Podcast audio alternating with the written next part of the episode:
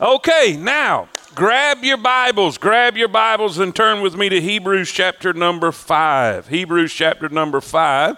Uh, uh, we're, we're to, I tell you what, go just go ahead and sit down because I need to, I need to bring you up to speed. Uh, is there anybody, is there anybody, this is your very first time in the Hebrew series since we've been teaching on Hebrews. Anybody very first time in the Hebrew series tonight? All right, got some in the back right there. All right, all the way in the back. Well, let me let me just let's start uh, kind of from the beginning and just do a brief review uh, to catch us up to where we are here today. Uh, the, don't we pray? Let's do that first. That'd be a good thing to do, wouldn't it? All right, let let's pray and ask the Lord to help us in our Bible study tonight. Lord, thank you so much for your blessings. We are so undeserving of all that you have done for us. And we are, we are so grateful and we humbly ask for your, your help tonight. Lord, we pray that you'll speak to our hearts. I pray, uh, Lord, you know who's here. Uh, you know exactly what they came in with. You know the burdens that they carry. You know the struggles that they fight. And God, I pray that you'll just meet every single need. I pray that you'll touch us in a way when we leave here, we'll know that you have met with your children. God, we are grateful. We love you. We thank you. I, Lord, I ask you to don't let me say anything I'm not supposed to. And don't let me forget anything I need to say. Lord, fill me with your Holy Spirit. Guide my mind, my words, my thoughts. And God, your perfect will be done tonight. And God will be careful to give you the glory and all the praise and all the honor. In Jesus' name we all pray. And all God's people said, Amen. Amen. All right, the audience that we are looking at with the book of Hebrews, uh, I mean, the, the name, the title gives it away. It is the Jewish believers that have been saved a, a little while after Christ's uh, resurrection, but before the, the destruction of the temple. So it would have to be before 70 AD uh, these are new believers who are being persecuted. They are going through difficulty. Uh, they are going through great persecution, and it's just gotten real hard to be a Christian. Are y'all with me? Say amen. And because of that, uh, many of them have probably lost their jobs because when the, the moment that, that you became a christian most all of the economy was was uh, connected to the temple and the temple worship, everything there. And, and so when you became a Christian, you were kicked out of the synagogue. You were not allowed to come to the, uh, uh, come to the temples. You was excommunicated from the, the Jewish Judeo religion that you have known your whole life. And, and so you, you were having a rough, rough time. And because of that, because of that, many of the new uh, uh, Jewish believers were being tempted to go back into their old ways and go back into Judaism, leave where they were, and go back to what they used to be. And so the writer of Hebrews is basically trying to encourage them, trying to help them, uh, build them up, strengthen them, and, and help them understand that where you are now is better than where you were then. What in Christ, in Christ, in Christ, what you have in Christ is better than what you had back then. In the first chapter, he said he's better than the prophets. He's better than the angels. Amen. He is he is better than what you hold in high esteem. They held the prophets in high esteem. They held the angels in high esteem. He said he's better than both of them. He's better than the prophet. And not only that, he became us. He became a man, chapter 2, so that he could succor us or comfort us. He could be that. You remember we said that word that word means to, as a mother would would would comfort her child. You know, they're there. I'm here. You know, uh, uh, that is what Jesus has done for us. We keep going through the chapters and we find out that there is a a rest that is available to the children of God. And there were many that did not experience the rest of Canaan. He, he brings back the story, if y'all remember. He goes all the way back to the Old Testament and said that the nation of Israel came out of Egypt. They were delivered out of Egypt and they went through the wilderness. And instead of going into the rest, going into the inheritance, going into the blessing of the promised land, they refused. Because anybody remember why? Because of unbelief. Unbelief. And because of unbelief, they didn't experience the rest and the inheritance that God had for them. And he begins to use that as an application for Christians today that there is a rest for the children of God. There is a place that you can get in your Christian walk and in Christian life where you are totally dependent, totally assured, totally confident, totally in faith in who He is and what He can do for you. And you don't have to live on pins and needles, but you can experience rest. But he says there's so many of us that's between Egypt and Canaan. We've been delivered, we've been saved, we know Christ, but we haven't, listen, we haven't totally relied, we haven't got to the place where our total confidence and assurance and faith in Him. And so we worry about stuff a lot. We don't, we are not experiencing rest. rest. But many Christians are experiencing restlessness. Amen? And so uh, th- this is this is where we have been. This is where we have been in the last few weeks and the last few months studying Hebrews, and and we've come to a place. We've come to a place where where the writer wants to uh, bring you and start teaching you about the heavenly ministry of the Lord Jesus Christ. Most of us know the earthly ministry. Most of us know he was born in a manger. You know, uh, he was born. There was no room in the inn. Uh, most of us know uh, about the wise men. Most of us know about the shepherds in the field keeping watch over their flock by night. Most of us know about Jesus, 12 years old in temple, uh, confounding the wise. Most of us know about his ministry, about his healings, about the miracles, about his teachings, about his death, about the crucifixion, about his resurrection. Uh, are y'all with me? Amen. Most of us know all that stuff. And you know what? In we're going to learn, we're going to learn here in this chapter that that is the elementary things. Yeah. That is the milk.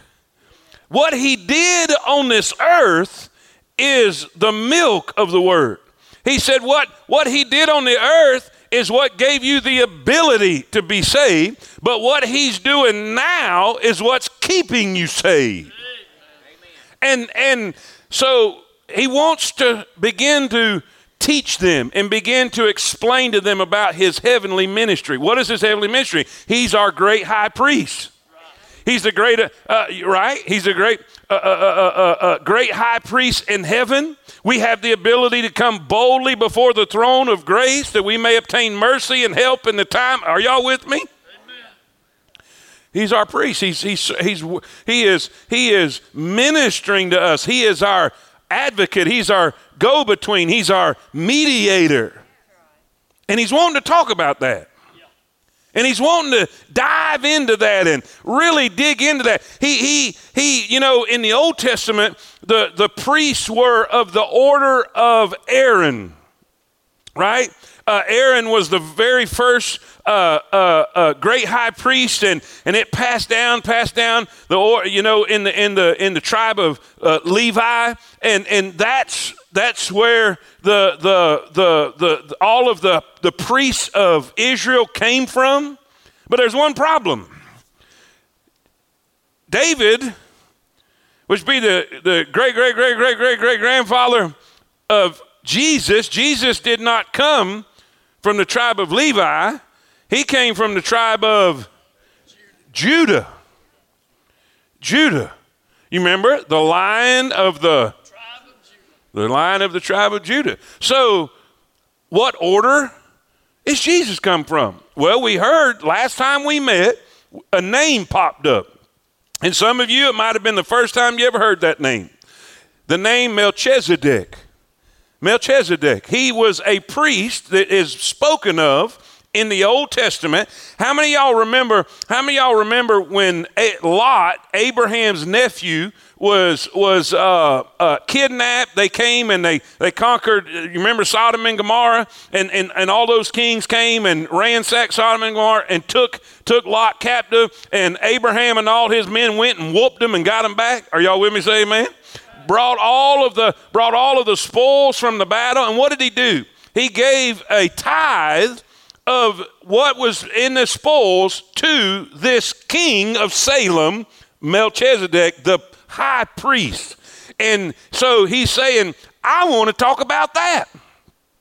I want to talk about that. I want to talk about that order. I want to dive in to what Jesus is doing for you right now. But I don't know that you can handle it. That's what we're fixing to see. If that makes sense, say amen. All right, now let's jump into this. Let's jump into this in Hebrews chapter number chapter number 5. Let's start there. Chapter number 5. And and let's look in let's look in verse number 9. Now he's talking about Christ. And he says, "And being made perfect, he became the author of eternal salvation unto all them that obey him. Say amen. amen. Called of God and high priest after the order of Melchizedek. Now watch this. Of whom, talking about talking about that priest, talking about Melchizedek, of whom we have many things to say and hard to be uttered seeing ye are dull of hearing. For when the time, when for the time ye ought to be teachers, ye have need that one teach you again, which be the first principles of the oracles of God, and are become such as have need of milk and not of strong meat. For everyone that useth milk is what? unskillful in the word of righteousness, for he is a babe.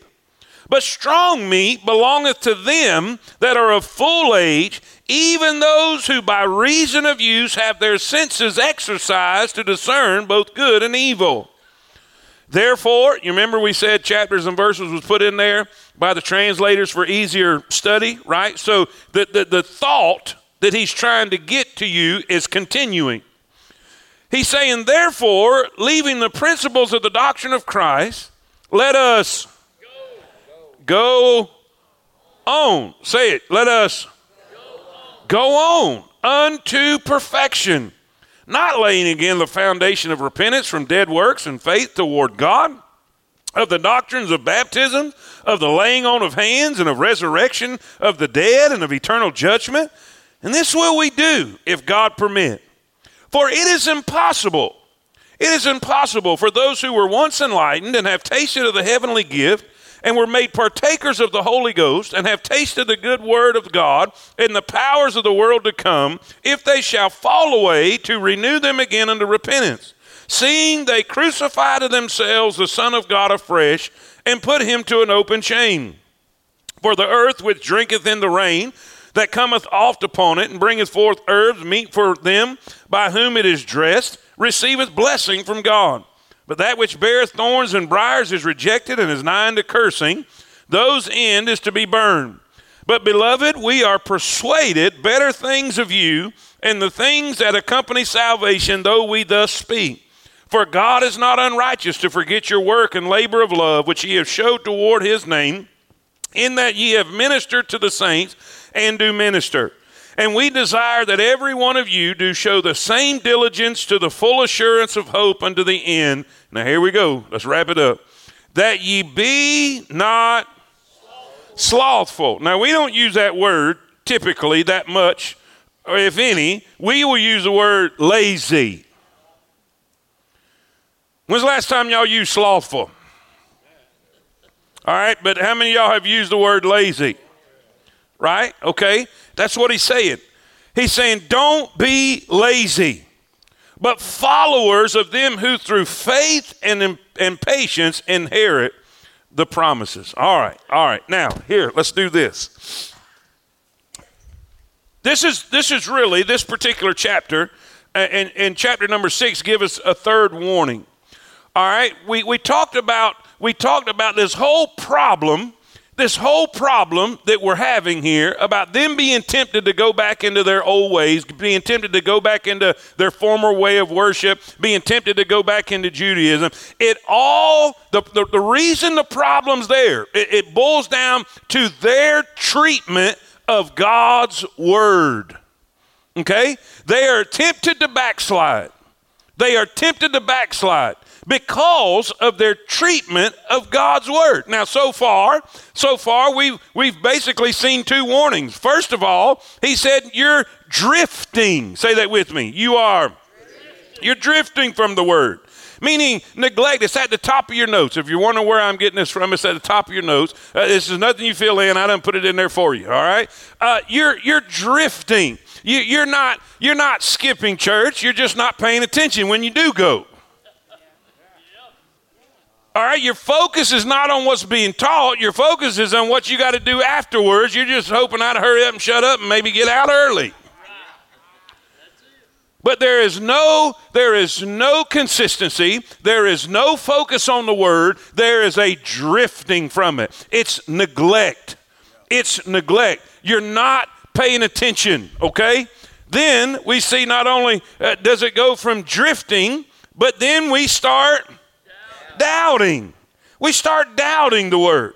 We start doubting what is being said. We start doubting what is being preached. We start doubting what the preacher said. Well, do I really have to live that way? Do I really have to behave in such a way? Do, do I really have to forgive my neighbor? Y'all with me? You're still coming, but you're doubting everything that's being said. But then that brings us to where we're at today. We go from drifting from the word, it's just basic neglect. You know, he said, don't forsake, which we hadn't got there yet, but in Hebrews he says, don't forsake the assembling of yourselves together. They were doing that. They were not gathering together. They were not coming together for worship. They were not reading or studying their Bible. So they began to doubt the word. And now we got a big problem. He's saying because you drifted and because you're living in a state of doubt, and you remember, what is doubt? It's unbelief. You remember the very same thing that kept them from their rest and their inheritance, right? Is, doubt. Now, because of this, because of this, now we're dull of hearing. He says, We have so much we want to tell you. There's so much I want to give you. I want to, and he does, by the way, he, he does. We get into chapter number seven, and he really starts teaching you about the high priestly heavenly ministry, and it's going to be great when we get there. But he says, I'm not sure you can handle it. So we see point number one we see his concern, we see the writer's concern.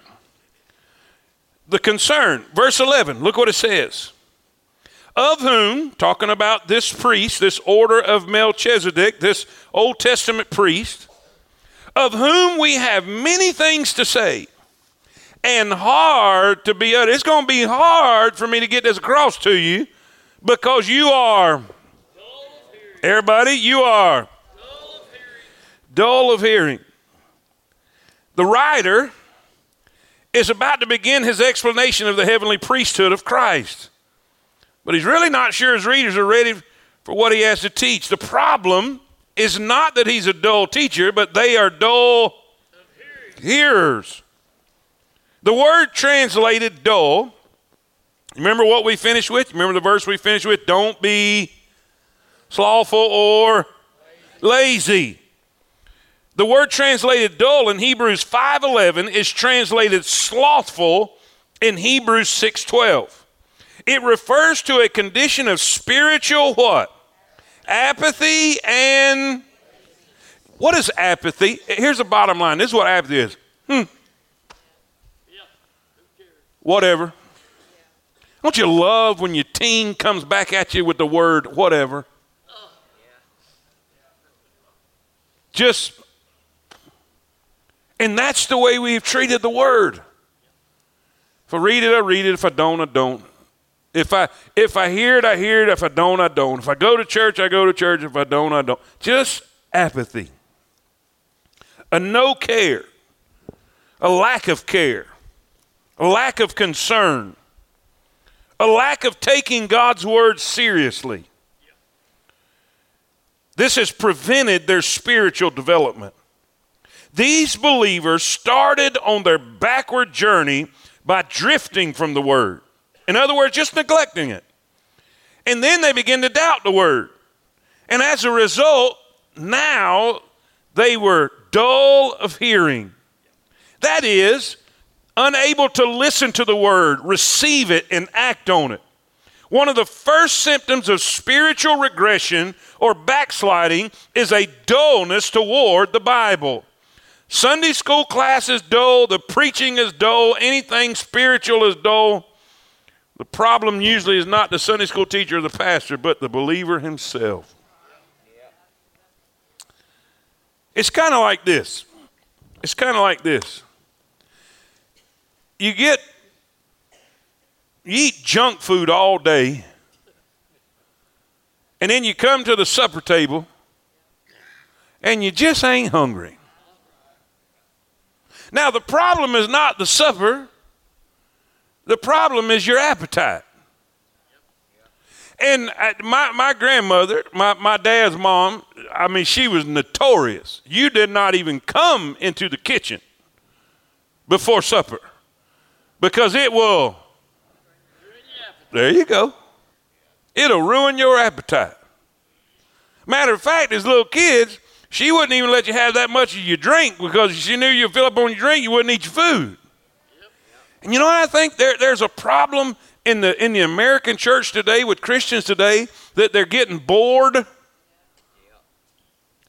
You know, I heard a man say this if you're bored, that means you're boring.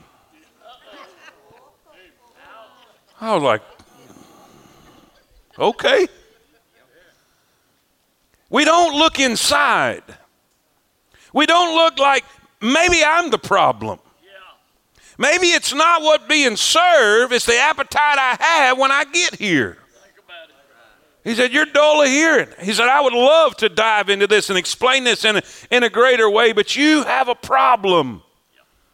You have a problem. And by the way, guys, and now look at me, don't, don't get, nobody get mad tonight. Don't nobody get mad tonight. But I'm here to tell you, you'll never see truth unless you're looking for it. I don't care how many verses I give you. I don't care. And, and, when you're, don't argue with people. I've learned not to do that either. Don't argue people over the Bible because no matter how many Bible verses you give them, if they're not looking for the truth, they'll never see it, and it won't matter how many verses you give them. Dull of hearing, just slow, apathetic, hard headed, can't get it. Just can't get it. Now, I want to I want to put a disclaimer out here. Okay, everybody look at me. I need you to really get this right here. Sometimes the Bible is hard to understand. Okay, so I don't want nobody to leave here saying, "Dear God, it must be me," because I've tried to read it and I just no, no, no, no, no. Trust me. There are times I have to sit in front of my Bible and read it and read it and read it. Most of y'all have seen, sometimes I come in here and I'm quoting the Bible. I'm just walking up and down this platform quoting the Bible because I, you may tell you why? It, I didn't do it on purpose, but I read it so many times I memorized it. I wasn't trying to memorize it, I was trying to understand it. Are y'all with me? So that's not what he's talking about. He's not talking about somebody that has a hunger for the word, but it's difficult to read. So you gotta you gotta get help from teachers, and you gotta get help from commentaries, and you gotta get help from a, a, a pastor friend that you can call or whatever that might be. That's not what he's talking about. He's talking about the people that just don't care. They tried it. They say they read it, but it just don't make sense. So that's what he's talking about. Are y'all with me? Say amen. So here, here's, here's what I want you to I want you to see. Number two, this is the conclusion he came up with. This is the conclusion he came up with. Mike, did I put that back in the same right place? Okay, all right. Look what he says. Verse 11 is the concern. He said, You're, it, it, It's going to be hard for me to teach you or explain to you some of these things because you're, you're a little sluggish. You're a little stubborn. You're, you're dull of hearing. For when, now, now here's his conclusion, verse 12, really verse 12 through 14. For when for the time ye ought to be teachers, ye have need that one teach you again, which be the first principles of the oracles of God, and are become such as have need of milk and not of strong meat. For every one that useth milk is unskillful in the word of righteousness, for he is a babe. But strong meat belongeth to them that are full age, even those who by reason of use have their senses exercised to discern both good and evil. So, here's what I want you to write down. First of all, under the conclusion, he says, there's a responsibility. Write that word down. Ye ought to be teachers. There is, here's what he's saying. After someone gets saved, there is an expectation of growth. Let me say that again. He said in, in, another, in another chapter, in another verse, that, that when, when somebody's saved, that they are a babe in Christ who desire the sincere milk of the word. But he uses the illustration babe so you understand that you need to grow. If a baby did not grow, you would take it to the doctor. If the baby stayed, and they're cute as can be. My little, my little, my little buddy got his first big boy haircut. I was a little, I was a little, and I never thought I'd be this way because I used to make fun of mamas who kept them little baby curls on the back of their kids' head. I'm like, cut that little sissy's hair, you know? But man, my little guy, he had them little curls and they as cute as a button. I ain't gonna lie. But he got his first big boy haircut. And he he was running through the he was running through the halls this morning, man. We just having a big time. But if he stayed there, we would get concerned. We, it would bother us. We would take him to a doctor. We'd take him to a specialist. We would need to find out why is he not growing. And, and, and the writer is saying, look, guys, you've been saved long enough. You should be way past this by now. You've been saved long enough that you should be uh, you should be far enough along where you can share and you can give somebody else what you've been given. Hello. He said, You should be teachers by now. We shouldn't have to go back to the elementary things. We shouldn't have to go back to the ABCs. Can you imagine somebody, can you imagine somebody in, in the 12th grade and they come in here and your teacher says, okay, we're going to practice our ABCs. A, B, C, D, E, F. You say, that's silly. Okay, it sure is. And you know what's even more silly?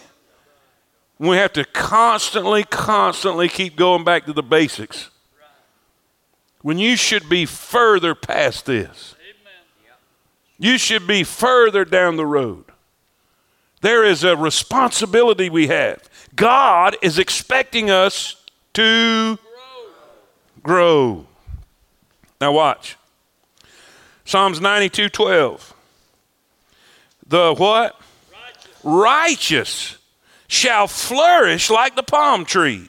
He shall grow like a cedar in Lebanon.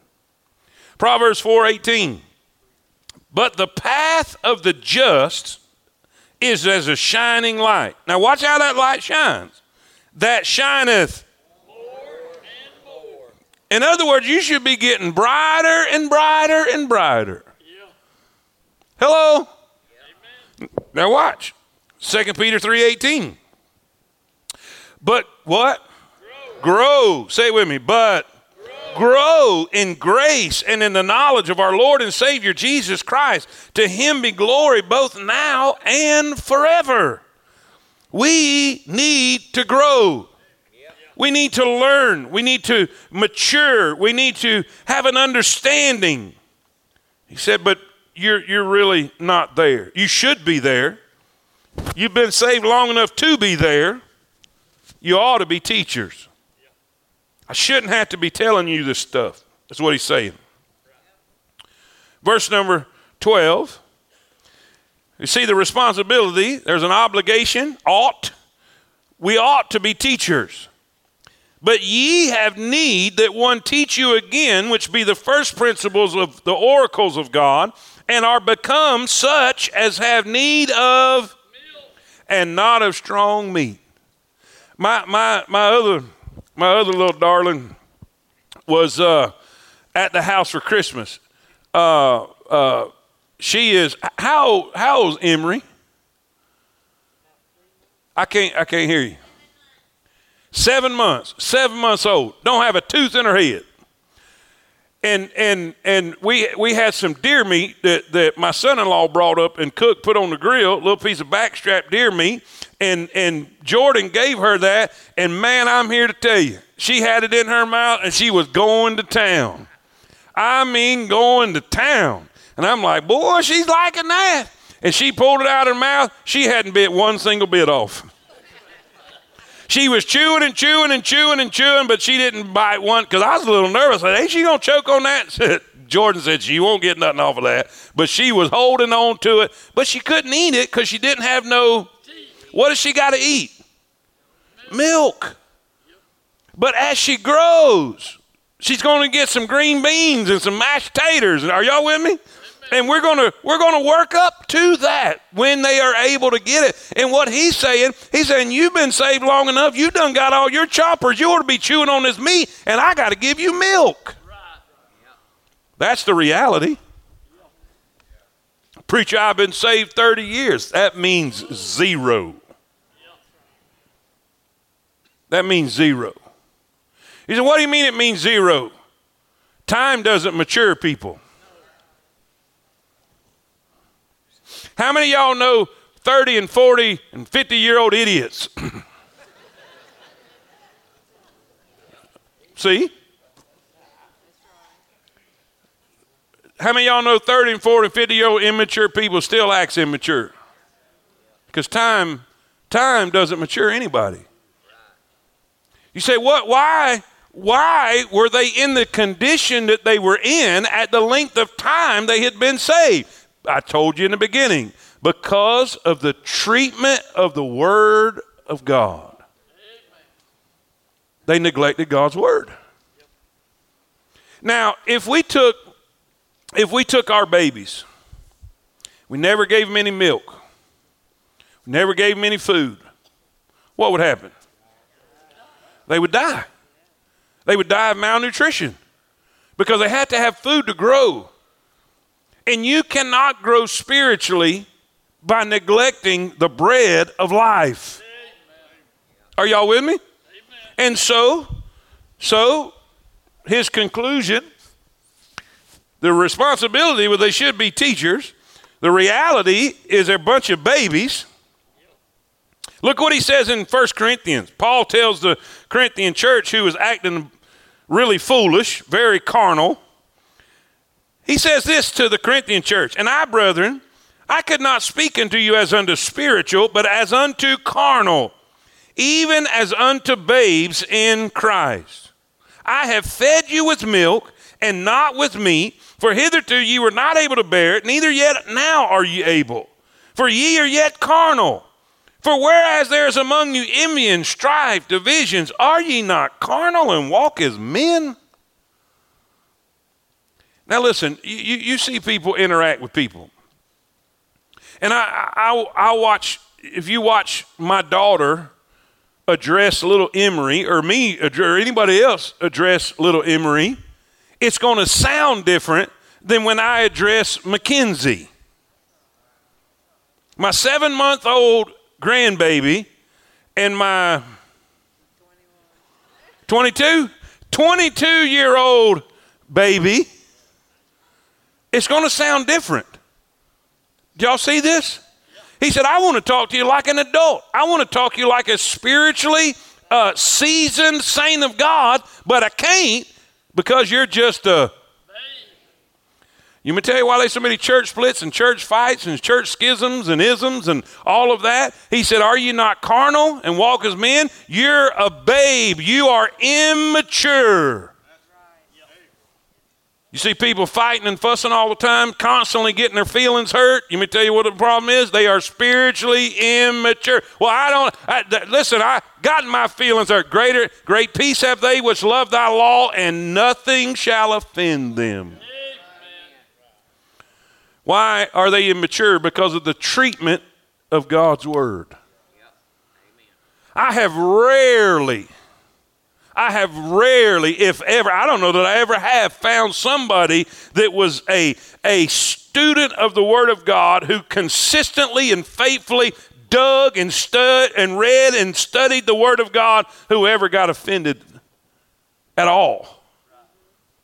Much less a constant issue. Are y'all with me? Trust me, I get it. I get it. They probably didn't like being told they were a bunch of babies either. But if the shoe fits, here's the, here's the thing. Here's the thing. Verse 12 gives us our responsibility. We ought to be teachers. But the reality, verse 12, is we have need of milk because we're a bunch of babies. babies. And the reason, verse 13, Watch this. For everyone that useth milk, if you're a baby, if you're spiritually immature, everyone that useth milk is, Unskilled. come on, is Unskilled. in what? The word. the word. Say, why are they immature? Because they're unskillful in the word. That word unskillful means inexperienced or ignorant. Let me say it inexperienced or ignorant. Say that with me. When it comes to the word. Now, do you see how it keeps coming back to that same statement and that same reasoning? We are where we are, whether it's way up here or way down here, whether it's very mature and developed, seasoned, or very immature, by our treatment of the Word of God. Amen. Inexperienced or ignorant. Now listen, I wouldn't I wouldn't do good with brain surgery. Would anybody like to volunteer to let me operate on your brain? Why? I'm inexperienced. I'm unskillful. Y'all with me? I'm unskillful. I don't have any experience. I've never done that before. i I'd be willing to give it a shot. But I don't know if you would. Well, matter of fact, I know you wouldn't. That's foolish. Because I've never, I don't have any experience. And the reason I, don't have an experience is because I've never done it. Now, why would somebody be inexperienced when it comes to the Word? I'm going to let you answer that. I'm not going to answer for you. They're not using it. Why would somebody be ignorant of the Word? They're not reading it. This is not complicated. He said, The reason you're immature, the reason you're still a babe in Christ is you're unskillful in the word. It's your treatment of the word. You're inexperienced and you're ignorant of the word. You don't know it. You don't know it. Now, now here's the problem. Here's the problem. Look what he says in the next verse. That was verse 13. For everyone that useth milk is unskillful in the word of righteousness, for he is a babe but strong meat. In other words, what I'm fixing to teach you in chapter 7, what I want to get to here, you're going to have a hard time. Strong meat belongeth to them that are full age. Read it with me. Read it with me, the whole sentence. Even those who by reason of, uh oh, what will give you experience? Use. Use it. Open it. Read it. All right, watch this now. Watch this. Even those who by reason of use have their senses exercise to discern both good and evil. Here is the results. Here is the results of immaturity. Here's the results of not growing. Here's the results of neglecting the word and being inexperienced and ignorant of the word and being unskillful in the word of righteousness. You're not going to have any discernment. You're not going to have any discernment. Little Pete, little Pete, you got to watch him. You got to watch him all the time because he'll be he'll be going down the hallway. He'll see something on the floor. He'll pick it up, and guess what he wants to do? Put it right in his mouth. Yep. Doesn't matter what it is. Yep. It might be something good. Who knows? The problem is he don't have any because he's immature. He's a baby. I see. I see. I see supposed professed Christians uh, taking part in activities all the time on Facebook, and I'm thinking, what is wrong with you? How do you not understand that that is not a good testimony? Sometimes I wonder with what people wear. What are you thinking? Uh, do you have any discernment whatsoever? Can you not tell what's good or bad? And you know what? They can't. And sometimes I get frustrated and I'm thinking, And let me tell you what the problem is? They're unskillful in the word. They have neglected the word, they haven't spent time in the word, and because of that, they don't have any discernment.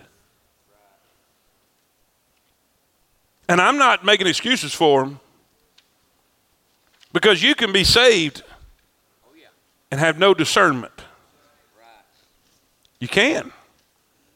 You can be saved, born again, go to the same church, but listen, you neglect the Bible when you go home, you neglect it, and and and you're gonna think some things are okay that's really not okay. Well, and, and this this is this is this is the response. Usually, well, preacher, I just don't have that conviction like you have. God hasn't God hasn't uh, God hasn't convicted me of that. How can He? You won't read it. He's not going to come out in a flash of light and say, hey, don't wear that.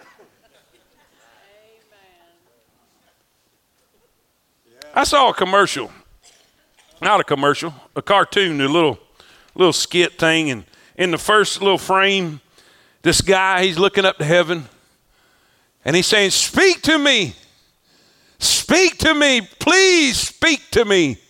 And in the very next picture frame, there's a hand coming out of heaven with a Bible.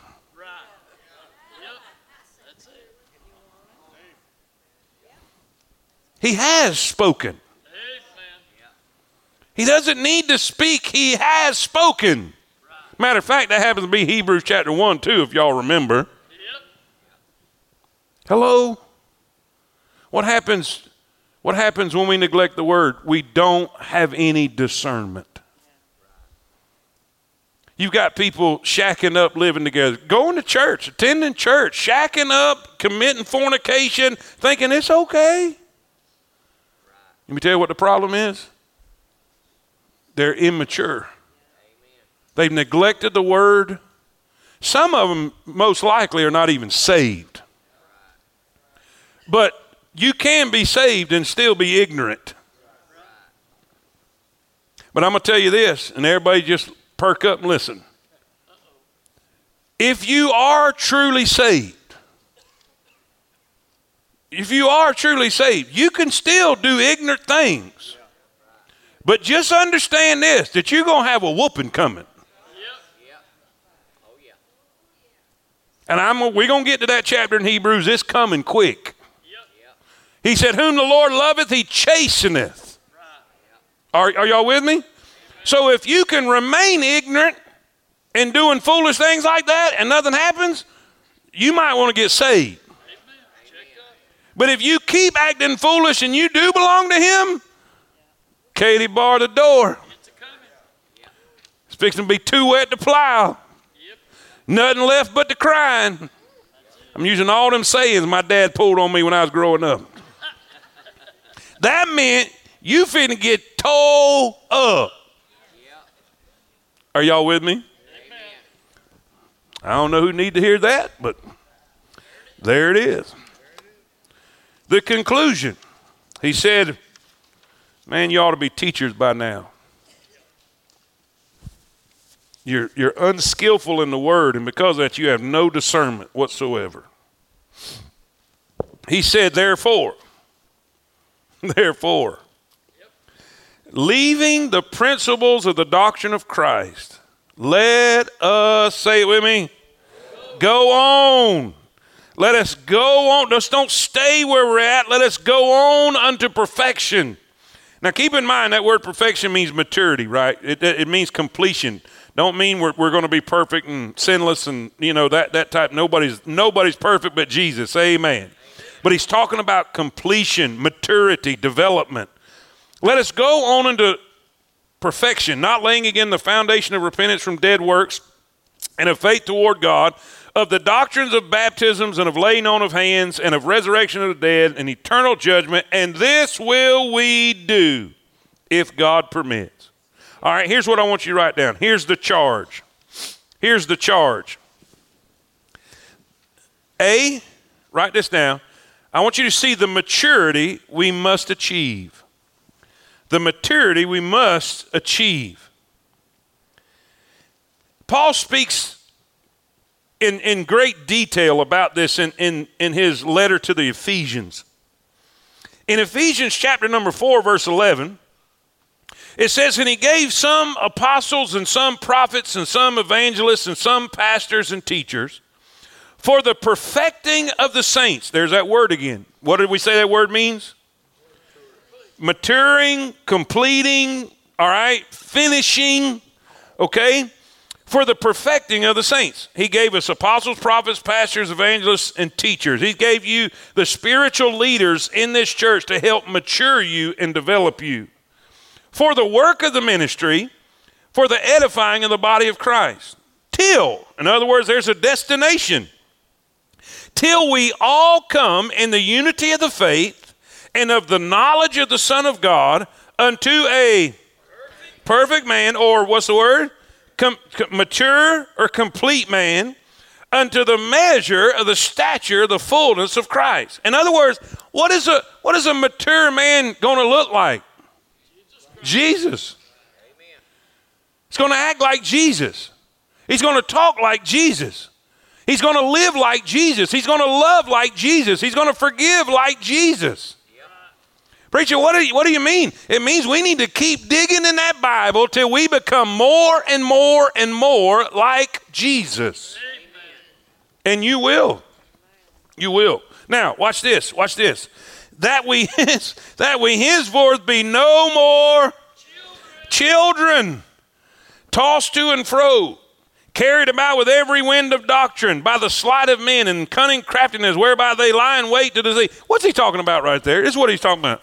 He's saying children are gullible. My kids, my girls thought I was Superman for years because I told them I was. Y'all with me? Children are gullible. They just gonna believe you. And, and, and most of that belief comes uh, from a lack of maturity or discernment. A lack of maturity, a lack of discernment, gullible. Just believe whatever. You say, what's that got to do with us? How many times have you seen Christians just turn on TV and there's some religious speaker speaking on there and they just believe what they say? teaching false doctrine.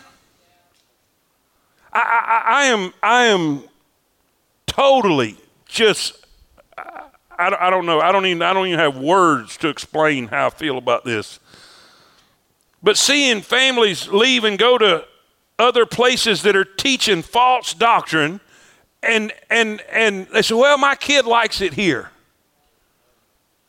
Okay, I've got a problem with that. I have no problem if they're teaching right doctrine, if they're teaching the Word of God like it's supposed to be taught. But the problem is, let me tell you, the problem is not that the kids like that. The parents don't have enough discernment to tell the difference. Are y'all with me? Listen, we have to have discernment. We have to go. You need to know more than Jesus loves me. This I know, for my Bible tells me so. That's kindergarten Christianity.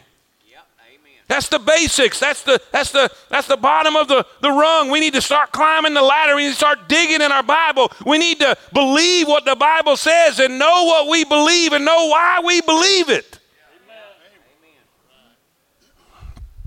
Amen. Amen. Listen, tossed to and fro with every wind of doctrine. Just whatever. Some turkey comes along and has a new teaching and has a new a new book. There's always a new book. Always a new teaching and always a new whatever. And we just fall right into it. Social media has, has made this increasingly more dangerous. But speaking the truth in love may grow up into Him. Who is Him? Jesus grow up into Him. In other words, you, you, when you ask kids, uh, what do you want to be when you grow up? I want to be a fireman. I want to be an astronaut. I want to be whatever. Every Christian should say, What do you want to be when you grow up? I want to be Jesus. I want to be more like Jesus every day. I want to be more like Jesus in every way. Are y'all with me? Amen. The maturity we must receive. He says, Go on. Don't stay where you are. Go on. Don't stay in that condition. Go on. Then we see the misunderstanding we must avoid. I got to be quick here because I only got seven minutes. Y'all got to get this. This is good. Verses four through six gives kind of a hypothetical situation. Some of these people were worrying, you know, that they would they would lose their salvation, uh, uh, they would lose their security, and he gives a hypothetical a hypothetical situation and, and explains to them it's impossible. It's impossible. Now, watch. For it is impossible for those who were once enlightened and have tasted of the heavenly gift and were made partakers of the Holy Ghost and have tasted the good word of God and the powers of the world to come, any way you look at it, that's a saved individual. Yeah.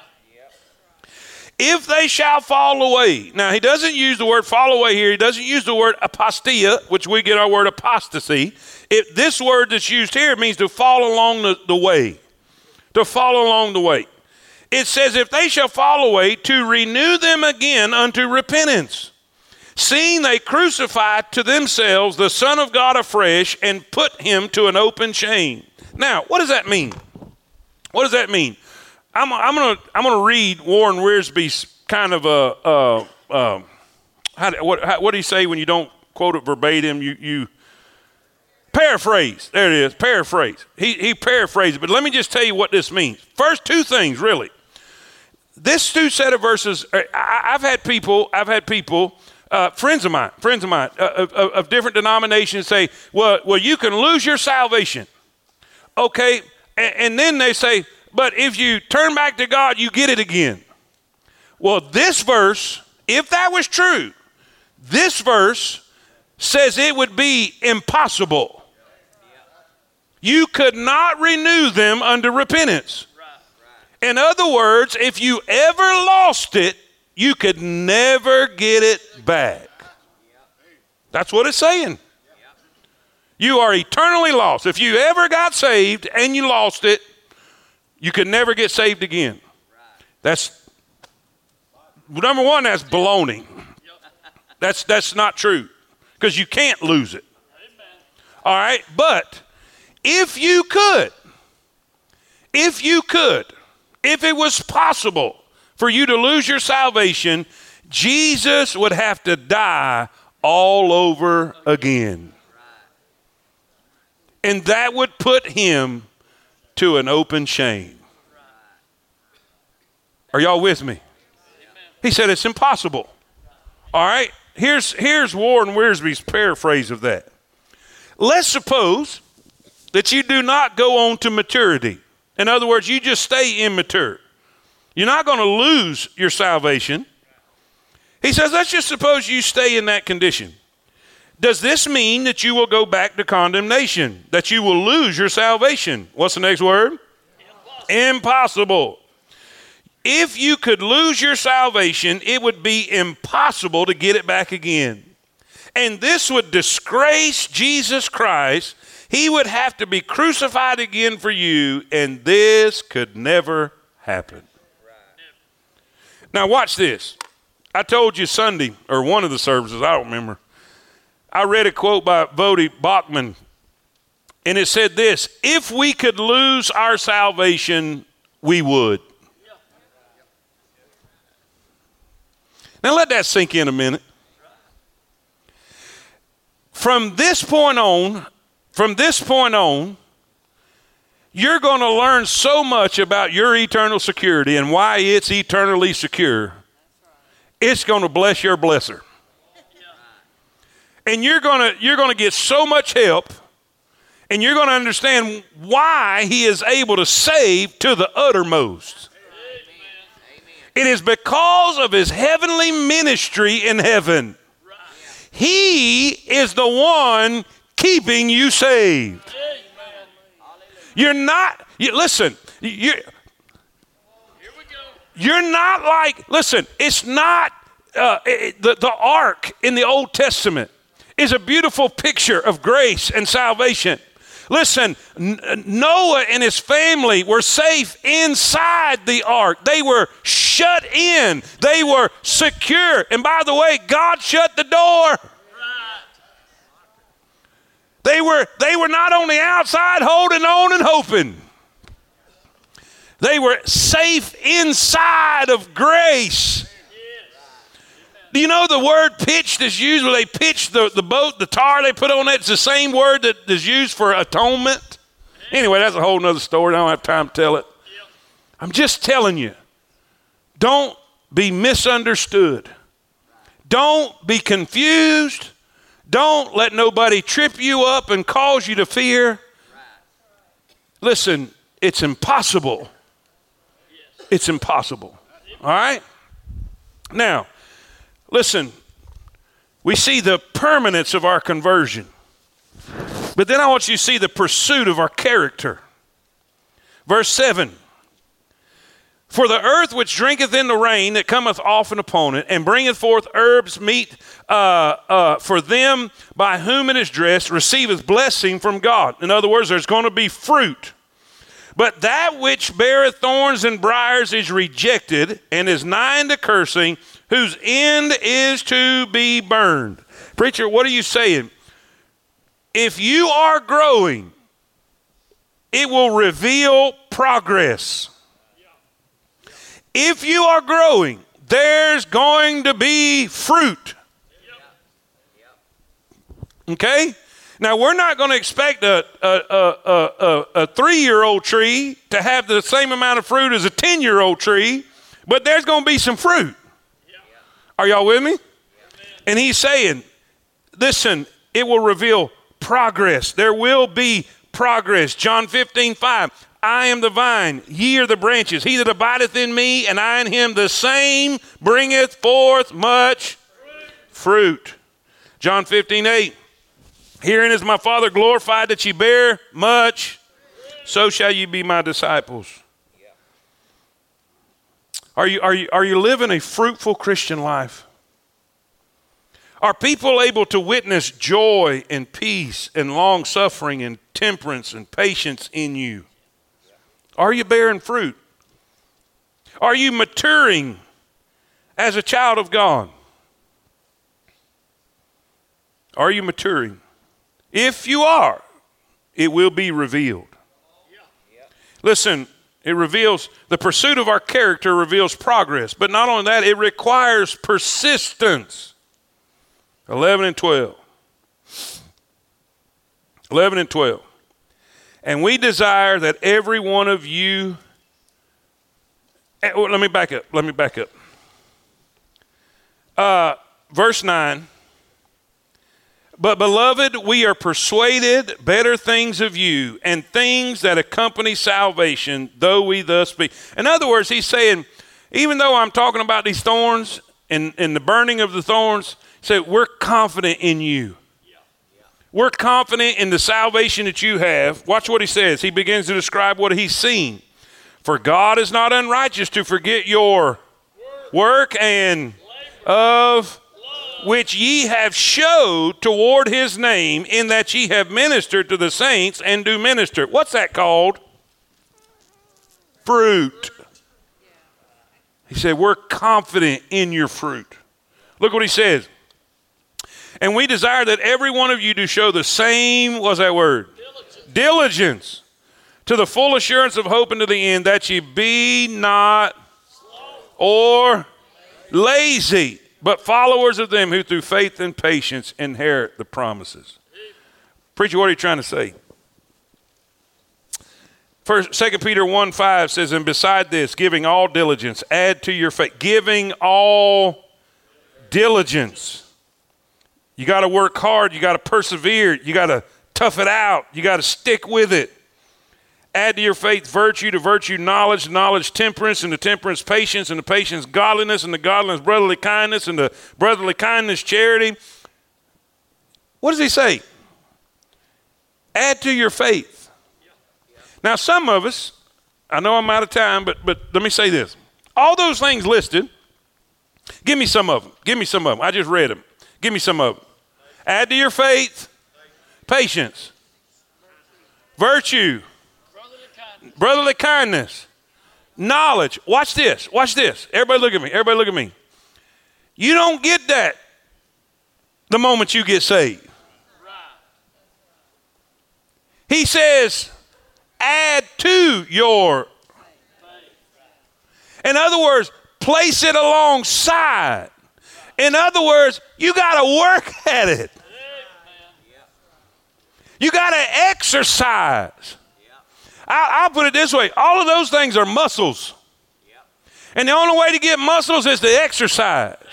The Bible says, have their senses exercised by use. Use the Bible.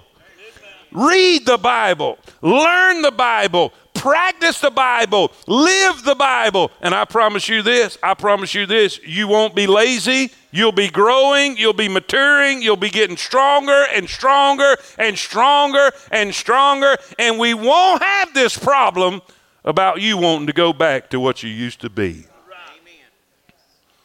That's what he's trying to say. Let's not be lazy. It's not easy. Being consistent with your Bible is not easy. Listen, I'm a good starter not quite a good finisher. I mean, you know, come on now. Let's all just be honest with each other. Why do you think we have these these these? Uh, what do you uh, New Year's resolutions? Why do you Why do you think a gym will make you pay a whole year ahead of time? Hey, no, you ain't gonna stick with it. Hey, let's grow, guys. Let's, let's start reading our Bible. Even if you read just a little bit at a time, even if you just get a little better each day, read a little bit, a little bit, and then start trying to do it. And I'm telling you, it'll blow your mind what God will do in your life. And all God's people say it.